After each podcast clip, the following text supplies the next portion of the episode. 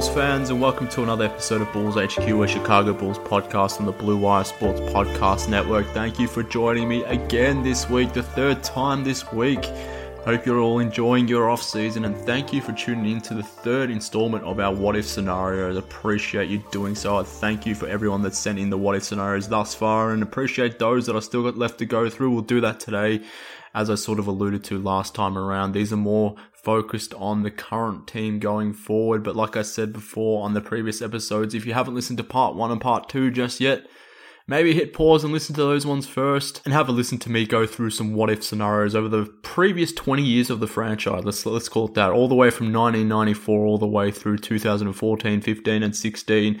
I've gone through a few range of what if scenarios that the listeners have sent in from those periods of time. So from the Jordan era, from the early Krause rebuilding area, from Derrick Rose through the three alphas, Jimmy Butler, Carmelo Anthony, all of that. Go listen to that on part one and parts two. But today we're focusing on the current iteration of the Bulls and the rebuild that's currently on hand. So let's get stuck into that and I want to answer those what ifs and we can start with this one from Lord Bat. He asks, what if February was not a fluke, but the tankless month Garpax gave Boylen to prove his worth an extension? So I certainly hope it's not a fluke, Lord, Bat. They played really well in February, particularly Markkanen and LaVine, and it coincided with the acquisition of Otto Porter, but really the story was Markkanen and LaVine playing like all stars. So, I mean, there's a lot of hype around that February period, and, and fair enough. And if we're able to discern anything from that or hope for anything of that, if it's for these guys to hopefully grow their game to what they did over February for a full entire season,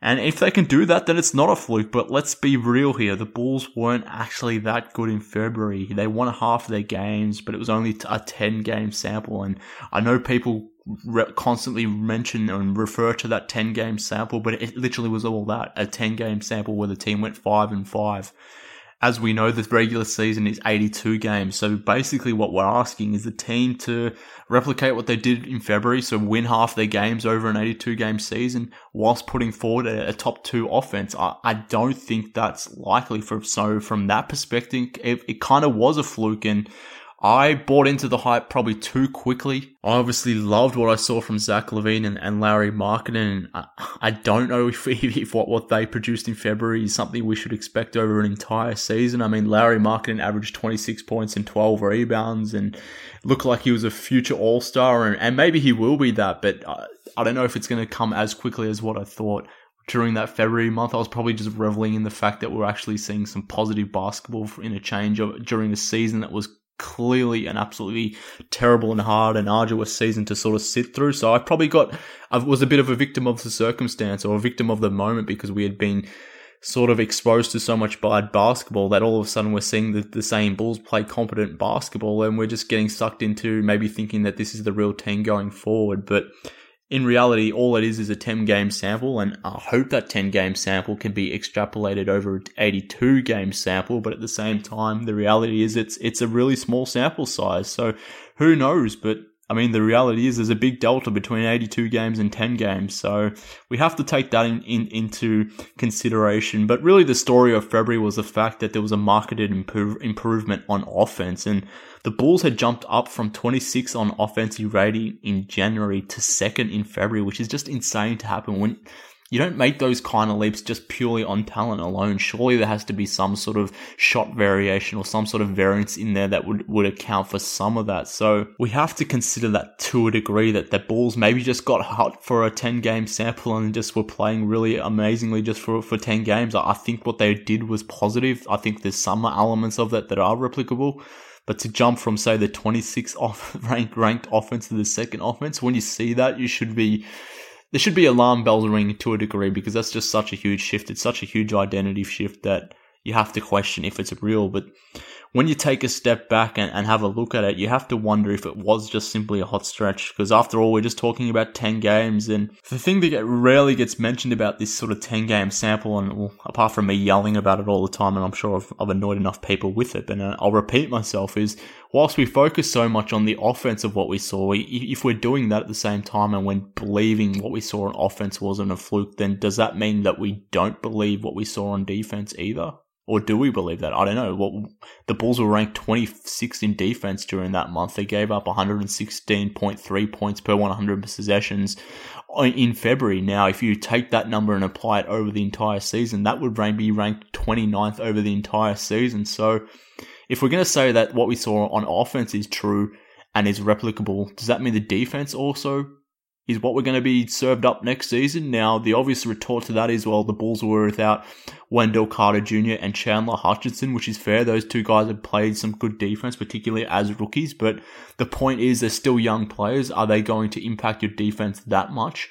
Uh, to a degree, yes, but not that much where you're going to be jumping up from 26th or, or 29th over an entire season up towards, you know, midway through the pack. I, I don't think that's fair to put that expectations on two young guys, one of them being uh, Wendell Carter Jr., who's just turned 20. So I, I think that's been a bit unfair. So I guess my point is this if, if people want to say that February wasn't a fluke and what we saw on offense is a sign of what's to come, then using the same logic, a bottom five defense or a, or a bad defense is a sign of things to come too. So maybe it is, maybe it isn't. Maybe Wendell Carter coming back changes that. But personally, I think whilst there were great signs in February and aspects that I do envision carrying out over the next season, in no way do I think the Bulls are going to be a top two offense set next season as they were in February. I think that's unrealistic. I think it's unrealistic to think Markkanen is going to be a 26 and 12 kind of guy next season. That's what he did in February. He won't do that over an entire season. So in that sense, I do think it was a bit of a fluke. However, I will concede that the rotation looked far more balanced. That's what happens when you trade out redundant pieces like Jabari Parker and Bobby Portis for a needed wing like Porter. So I expect the Bulls to be much better next season should the injuries stay away, but I did not buy into what we saw into February carrying over an, an entire season. So while that month of February was exciting and fun and, and was a welcome reprieve from the crap that we had to put, uh, put up with, I'm not ready to sit here and say that's what's going to be the norm moving forward. And I hope the Bulls didn't base that 10 game sample as to the decision making they put forth in terms of Jim Boylen's extension. I'm hoping they're not being that short sighted and, and making the decision purely based on that. But, um, yeah, if you're asking me now, Lord Bat, I would say that that February month was more so a fluke than what we're actually going to be served up next season. But I hope I'm very much wrong. But moving on to the next what if, this one comes in from Josh. He asks, What if the Bulls get Zion? Well, we're gonna find out very soon, Josh. But um, if we do get Zion, it's pretty simple. What we do is we break some shit, and um, whatever is closest to you, whether it's your lamp, whether it's your computer, whether it's your phone, whatever it is, just pick it up and throw it against the wall. Not in rage, but just in pure life changing bliss. Just break some stuff. Put on some extreme metal and just bounce around and go nuts or, or, or don't. It's, it's, it's up to you. It's purely up to you, but that's basically what I'm going to be doing. Seriously though, it changes everything. If we think about what Rose did to this franchise in 2008, I think we should expect something more from Zion even in 2019. That's how good this guy is. He's that good. He's that, he's got that superstar potential this franchise needs. And it's currently what this franchise is without. So if the Bulls land Zion, you've got the best young player in the NBA, or arguably the best young player in the NBA walking through your doors of your franchise. And beyond that, you've also got one of the most marketable guys going around. So not bad for a team in a big market and certainly not bad for a team that's going to be hosting the All-Star game next season in February. So I can hear the Reinsdorfs counting their dollars already if the Bulls two lands Zion. So, but on the court, you just work it out and see what you have. In time, I think Zion is good enough to handle the ball and run the offense, but he's not a starting point guard. So, I look personally, I think eventually, eventually he'll be a power forward, which probably forces you at some point to pick between Zion, Markkanen, and Carter. But in the interim, you just see what you have you have Zion and that's all that matters. And you just sort of work it out between him and Lauri and Wendell Carter as to whether Zion can play some small forward and, and leave Lauri and, and Wendell in their natural positions at power forward and center. Or if that doesn't work, then you, maybe you try Zion at power forward, Lauri at center and have Wendell coming off the bench. Or I don't know, you just mix it up and just see what you have. But obviously if you land Zion, it's the best possible problem to have. It also means, unfortunately, that Garpax probably continue in their jobs for the next 10 years. But I guess that's the cost of doing business and landing Zion. But that assumes they obviously do a good job in building around Zion. But by having Zion, the spotlight will be on the team. So you could argue that if they don't do a good job around building around Zion. There's going to be so much coverage around that team. Any any team that gets Zion is going to have so much coverage. And if the Bulls do happen to land him, and they'll be on national TV almost every other game, even as a rebuilding team, everyone will want to watch Zion. Like I said, he's going to be the one of the most marketable players in the NBA. So the spotlight will be on the Bulls that they'll have to build the, the team properly around him. And if they don't, the torches will be out. So you know, maybe maybe it does expedite Garpax's exit. I, I don't know, but um, I would say I'd be pointing to them having the job for life if they do land Zion. But if, like I said, if that's the cost of getting Zion, I'm prepared to pay it right now. But let's just get Zion. Let's hope it happens. If it happens, everyone is richer. We, the fans, the Bulls on-court product, the Reinsdorfs too, their wallets get a lot fatter by having Zion walk through those doors, but ultimately we, the fans, benefit the most from having a player like Zion wearing that Bulls jersey. There's absolutely no downside to it at all. The exciting part is in a few days we'll find out if it actually materializes. Fingers crossed that it does. I'm, I'm, I'm praying that it does, but we'll find out in a couple of days if it actually happens. But, um, yeah, let's just, let's just get Zion. Let's get Zion. Moving on to the next what if scenario, this one comes in from Donnie Seals and he asks, What if the Bulls won the lottery and the Mavs jumped up to the second pick? And then the Mavs call the Bulls willing to trade the second overall pick for Lauri Markkanen. Would you do it? This one I'm totally into this question. I love it. It's completely fantasy type question, but that's exactly what this entire show or this segment is about. That's why we're asking these what if questions. And this one I had, I, I had to think a little bit on, but my initial reaction was, and maybe I'm in the minority for thinking this, but my initial reaction was, I'm prepared to do that deal. And I'm sure there's some listeners that are probably listening thinking I'm absolutely crazy for wanting to trade Lauri Markkanen for any non-Zion pick in this draft. But I thought about it this way. Basically, what you're doing is you're acquiring the top two picks in this draft, which we'll just call in this instance Zion and Ja Morant for Lauri Markkanen. Now, obviously, it's not a direct swap because you have your own pick, but you're walking away with Zion and potentially Ja Morant, and you're adding them to the roster whilst only really losing Lauri Markkanen. That's effectively what the proposition is, and I don't know about you guys, but I'm totally into this scenario because of that reason. Now, I have no idea if the Mavericks would actually want to do this. It probably doesn't make sense for them at all, given that there's maybe some crossover between Lauri Markkanen and Kristaps Porzingis in what they do. But having said that, if you could have Luka Doncic in pick and roll with Lauri Markkanen and then you add Kristaps Porzingis to that as well, it, it gets pretty interesting for the Mavs too. So who knows? Maybe they'd be into it too. But the reason why I'm really into it is because I'm super high on Wendell Carter's future to the point where I actually think he's probably. I, I, I, I'm again, I'm probably in the minority in thinking this, but I think he's got the potential to be the best player on this Bull squad of the players that are currently on the roster. So I'm kind of high on Wendell more so than a lot of people. So if you factor in that into this variable here, then I'm cool with settling in with putting Zion in power forward and matching him next to uh, Wendell Carter Jr. and just having those guys absolutely completely destroy opposing offenses on defense. Can you think about the defense that you would have with those two? It would be slightly undersized, but those two move their feet so well. They're they're ahead of their years in terms of defensive nous and IQ already, and just their ability to switch and move their feet you could really be, you could really form an impressive defense with Wendell Carter Jr. at center with Zion William next to him. I mean, the rim protection would be off the charts. You'd be able to defend pick and roll quite easily. So I'm totally into it for that reason. But you, by getting in Ja Morant too, you solve your point guard situation too. So suddenly you're looking at a lineup where you got Ja Morant and Zach LaVine in your backcourt. Otto Porter at small forward, and then, like I mentioned before, Wendell Carter Jr. and Zion Williamson up front. I mean, that's pretty damn good.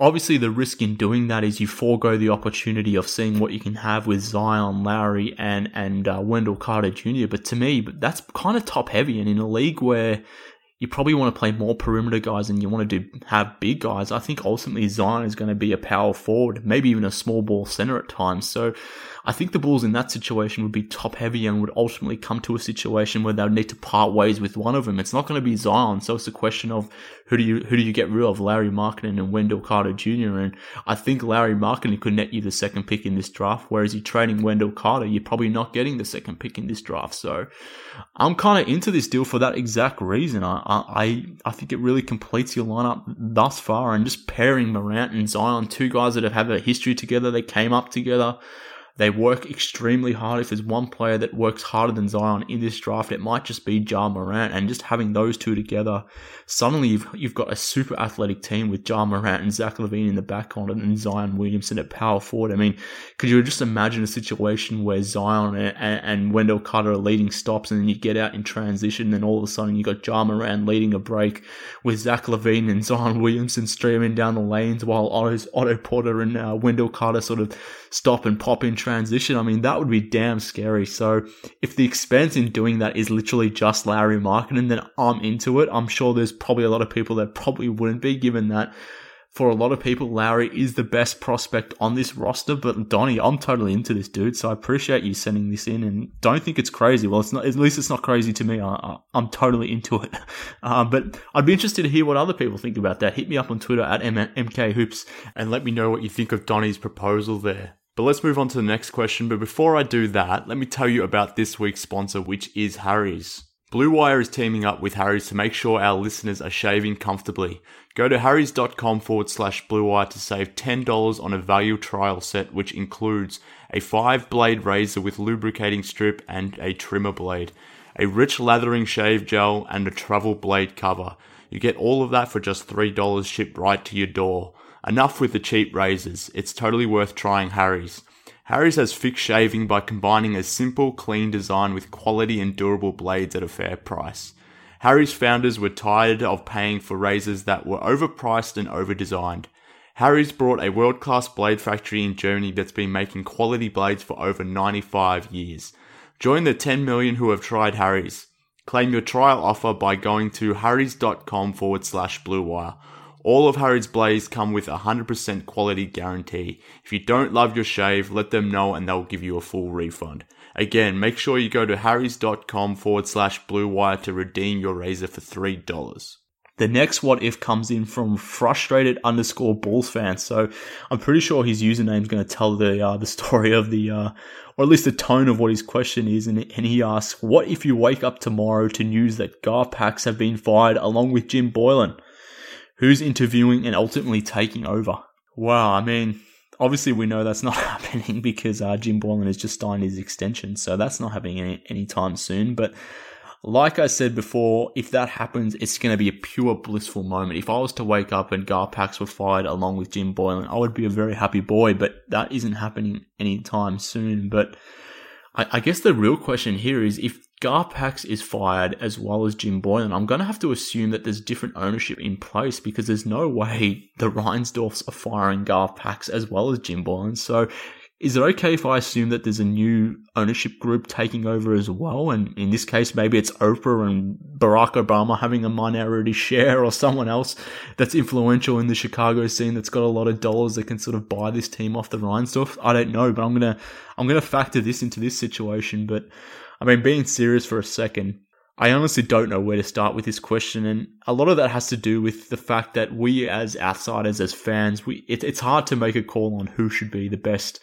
or who the best options are for GM and, and and who the best options are to run basketball operations because it's harder for us to know that because it, it's a lot easier for us to discern if a player is good or bad or if they're a superstar or not. Even with the coaching, whilst we don't see all aspects of coaching, we get a better view of that. Whereas I guess with management, all we really know is their transactions and how they operate from that point of view. But in terms of finding replacements, like we just saw Gersson Rosas sort of take over the job in Minnesota. So he's worked under Daryl Morey for years. We assume that he's going to be really good based on his pedigree, but what happens if he's not? I mean, Jim Boylen coached under Gregg Popovich in San Antonio, so I assumed when he was coming over to the Bulls that he came over with a lot of pedigree, but obviously time changes opinions of all. So I don't know. It's, it's kind of hard to sit here and say who would be the best candidates, particularly if they're inexperienced guys that have never had a job. So in that sense, it's hard to say this coach that's currently assistant for, for a current team would be the right solution for the coach of the Bulls or this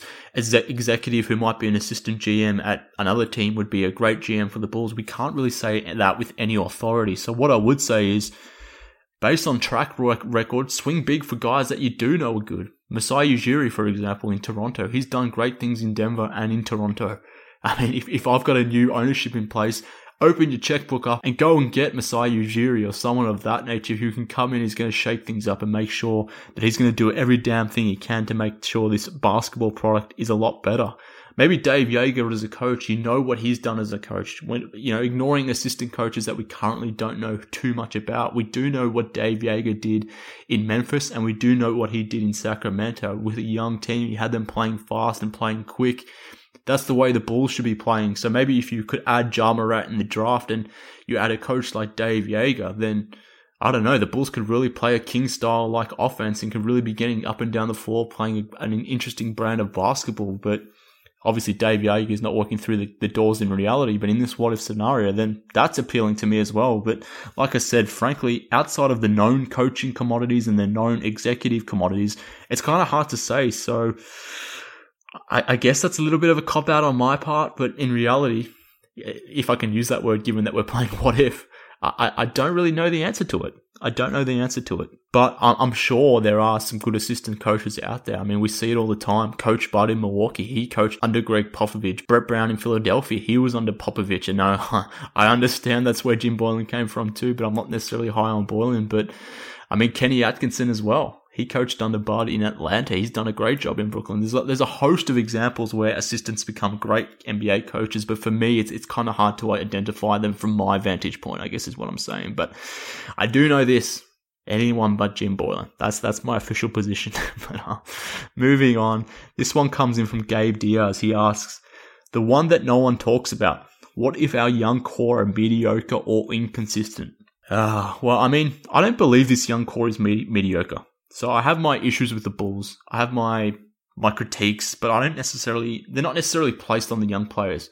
I'm actually kind of content with where where this young core is is sort of situation. I have faith in LaVine and Markkanen and Carter in terms of being good players. I don't know if that core wins you a title anytime soon. And maybe if even if you add in Otto Porter and a non-Zion pick, I don't know if that grouping of players gets you a title, but I don't know. I think they could top out as a 50 win team to some people that might be mediocre, but to me, assuming they're playing a good brand of basketball, they're playing a connected style of basketball where they're all going out there playing hard, repping the city, well, then I'm into that team. But here's the rub. That's not good enough. And I say that's not good enough because that's not the standards that have been set by Paxson. And I say that because he chose to rebuild because he wanted to win titles. They were literally his words. He didn't want to get stuck in the middle, despite that's what Bulls have been living for the previous several seasons. He wanted to win championships. And that's why he traded Jimmy Butler and that's why he made the rebuild to do so, to win championships. So if that's the base expectations that's been set by Paxson and he's on record in saying that, then that's what I have to assume. So if you're going to trade a player like Jimmy Butler, who is definitely an all-star player, an all-NBA caliber player, a guy who if you built around him properly can lead you to a 50 win team, if you get rid of that player to enter a rebuild, I'm going to need something a little bit more than replicating exactly what you could have with Jimmy Butler if you just uh, had a little bit more patience, didn't waste your assets on those sorts of things. So a 50 win team that may, you know, win some first rounds, may even get to the second round, but doesn't necessarily advance too much further than that. I, I don't know if that's going to be good enough for me, which I know sounds hypocritical because in the past I've said I would enjoy rooting for those types of teams, but you have to factor in where the Bulls have sort of got to.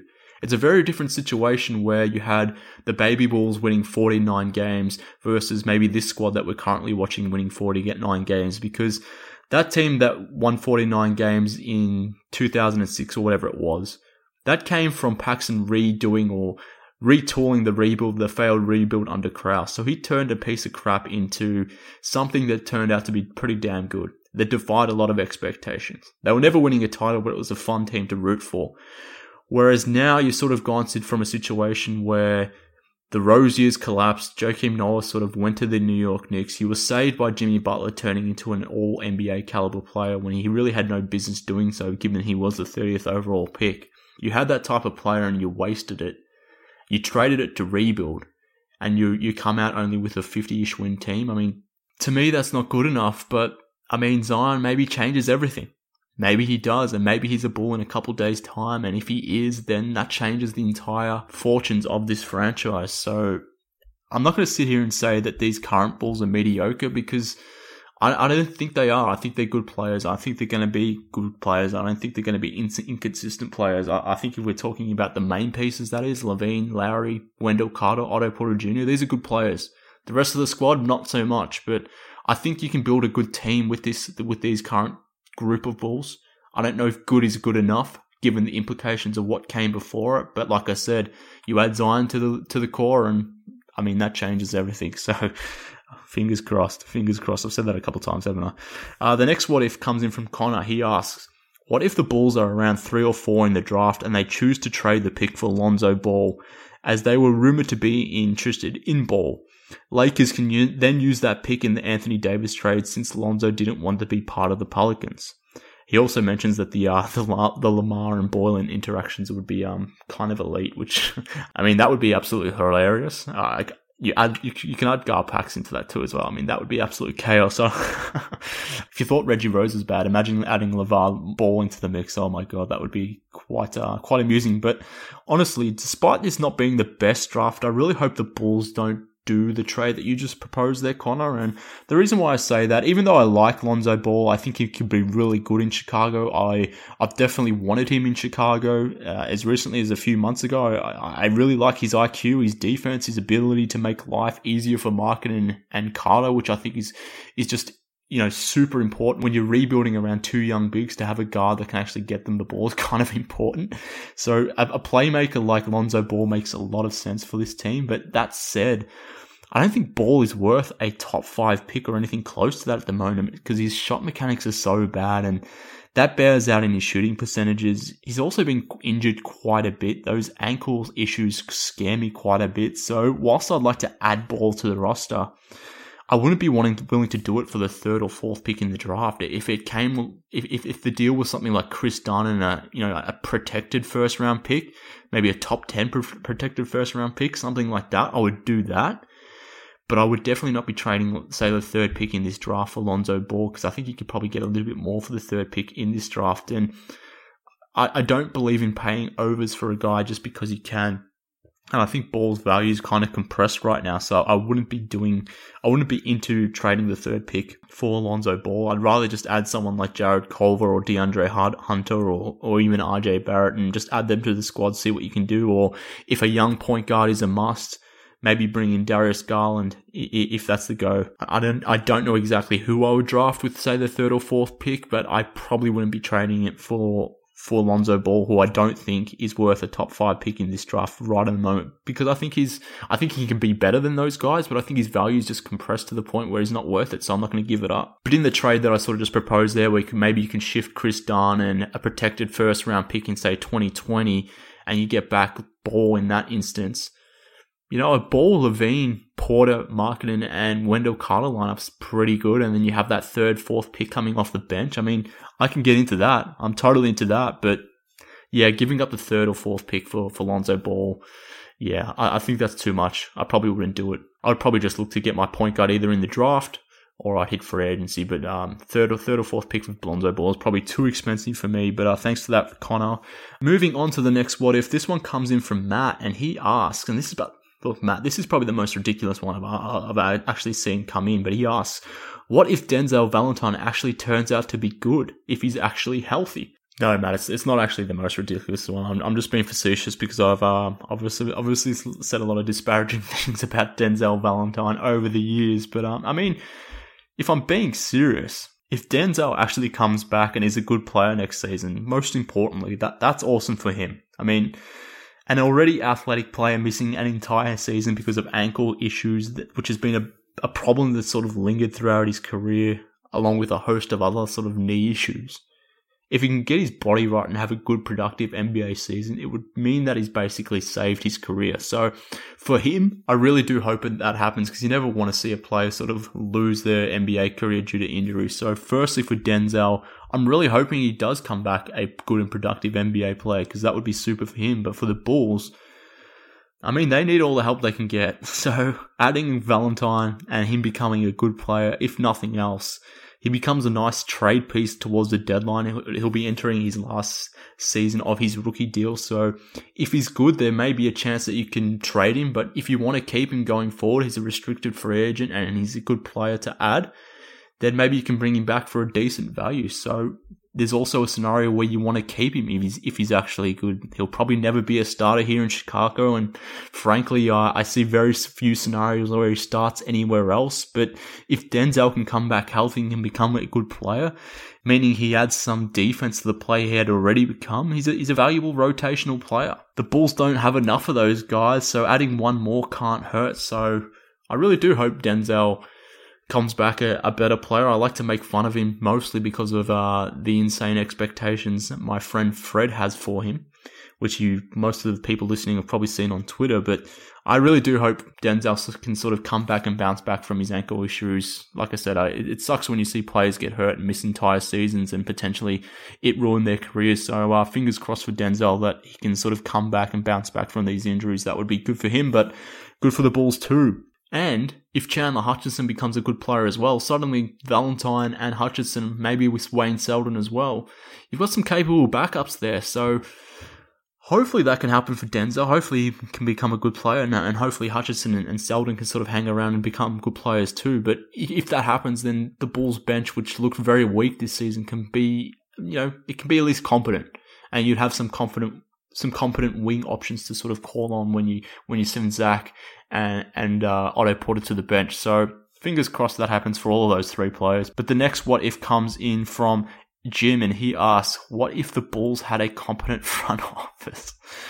Uh, I mean, yeah, good point. I mean, this is probably the best place to finish, to be honest with you. I mean, if the Bulls had one of those I wouldn't be whining to you guys and complaining about all the obvious missed opportunities in these what if scenarios. I probably wouldn't have had to do three a three part of what if scenario. That's for sure. I, I, ranted quite heavily on the Doug McDermott stuff, the Spencer Dinwiddie stuff, the mismanagement of the Jimmy Bob uh, Jimmy Butler situation. But um, Oh man, I mean, if the Bulls made good and sound decisions and, and did so constantly, then I'd be able to spend some more time with my family, and my friends, and my loved ones rather than whining about the Bulls on a podcast. So that's one thing. That that's one thing that would happen in a what if situation. But uh, I mean, being serious, I think going through this process of doing this what if sort of stuff, and and particularly on on part one where we went over some scenarios where John Paxson actually did a lot of good stuff for the Bulls particularly in the first five years on the job. I mean, I can go back to that 2005 when he made that Eddie Curry trade.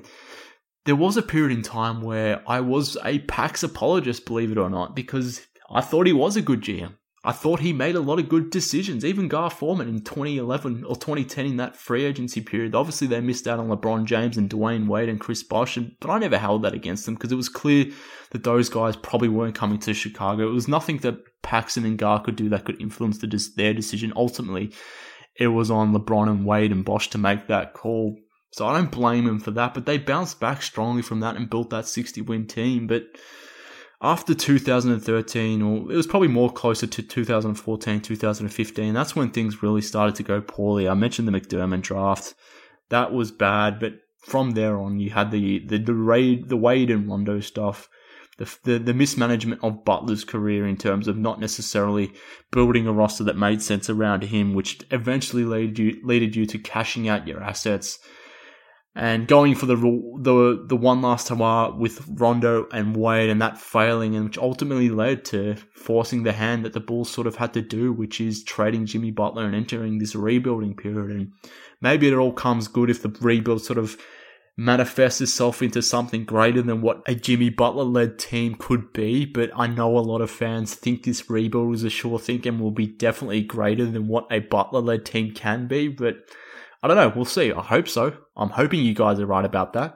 Why would I not want that to be the case? But I'm not going to sit here and say that's definitely a guarantee. But whether it's Paxson or someone else, I just want some competence. That's all I'm asking for. I'm not asking for more than that. I don't think it's fair to ask more than that. A lot of a lot of a lot of uh, what being a good GM comes down to is luck and just being in the right place at the right time. I think that's kind of hard to always bank on, but all I'm asking for is just more good decisions than bad. I think during the first five to seven years of Paxson's tenure, we got that.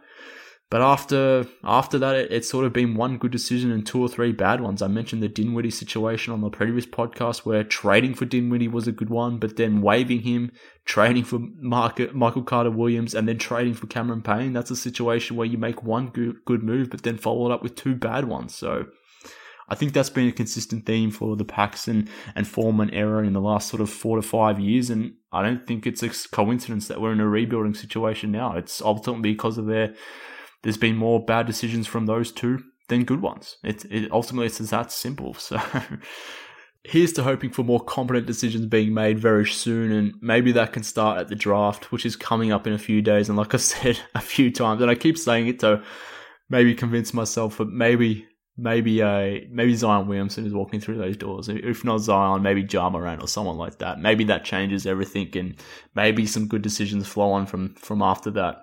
Who knows? But uh, but on that cheerful note, that brings me to the end of the show, and that brings me to the end of these what if scenarios. Thank you for everyone that sent through your scenarios, and thank you to everyone who's uh, who's tuned in. Hopefully you enjoyed this. Hopefully it was a break from the usual sort of stuff where we have to talk about how bad the team was, how bad Jim Boylen is, how stupid this extension is, all that sort of stuff. Uh, hopefully, this was a nice diversion away from that. Hopefully, it was fun and entertaining for you, the listener. It was for me going back and sort of researching this stuff. I mean, I took down a lot of notes and I, I had forgotten some of this stuff, like particularly things back in to the year 2000 in that Krause era and even the baby bull stuff. if You forget some of the moves that the Bulls have made and some of the transactions that Paxson made during his tenure, his early tenure there, and you, you forget some of this stuff, but you go back and you think it over and there are a lot of good moments, but I, if you think about it too, there were a lot that we didn't really touch on. I'm surprised that no one mentioned like, what if Michael Jordan never retired, or what if things between Jordan and Krause never soured, and what if Jackson, Jordan, Pippen, and Rodman ran it back for one season? I mean, that's an ultimate what if for these Bulls franchises. You know, I, I, mentioned it before as well, but what happens if Dwyane Wade and LeBron James and, and Chris Bosh decided to come to Chicago in, instead of Miami? What what what would happen in that situation? But maybe no one asked them because those ones have been done to death, to be honest with you. So fair enough too. But for now, that'll just about do. We've got the draft lottery coming up next week, and thank God for that. It's what we've all been waiting for and it's effectively when we find out if Zion Williamson will be a bull or not. Well, I'm, I'm assuming as much because I'm hoping if they do land the number one pick that they do take Zion Williamson. But we've got the lottery coming up. Fingers crossed that the number one pick will be granted to the Chicago Bulls. Let's let's all will that into existence. You know, there's a lot of there's a lot of disagreements between Bulls fans, but if there's one thing we can all agree on, that getting this number one pick is damn critical and, and very important to this franchise. And if we can get it, I think we can all be in agreement that that would be absolutely game changer for this franchise. So fingers crossed that happens. I'll be back next week to wrap up what occurs at the draft lottery and hopefully I'm, I'm talking to you guys about some good news. So be on the lookout for this show in all the usual places next week. Follow Bulls HQ on Twitter at Bulls HQ Pod and follow me too while you're at it at MK Hoops. Also, if you're enjoying the show and have a spare few moments and feel like helping out your most favorite Australian Bulls podcast host, feel free to head over to iTunes and give the show a five star review. I would very much appreciate that. And while you're at it, be sure to check out Blue Wire and all the NBA and NFL podcasts that we have on the on the network. I'm not much of a football fan, but I do know the NFL draft just wrapped up, and at Blue Wire we have you covered with a number of shows that go over all the NFL draft. And for you hoop heads, we have a roundtable podcast covering the NBA playoffs, which I know you guys will enjoy. And of course, we have cash considerations too, another Chicago Bulls podcast. If you're liking Bulls HQ, I'm sure you're going to love cash considerations too if by chance you're not listening. So head over to bluewirepods.com to check it out or type in Blue Wire on your podcast app on your cell. So check out all that. And as I've said, I'll be back again next week to go over the NBA draft lottery. So until then, this has been Bulls HQ. Speak soon.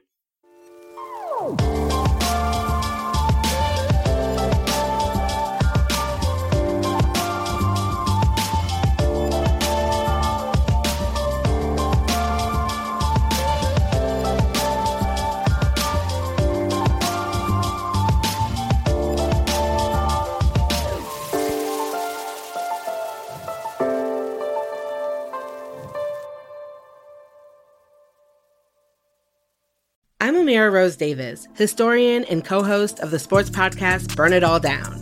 And now I'm hosting the new season of American Prodigy, all about black girls in gymnastics.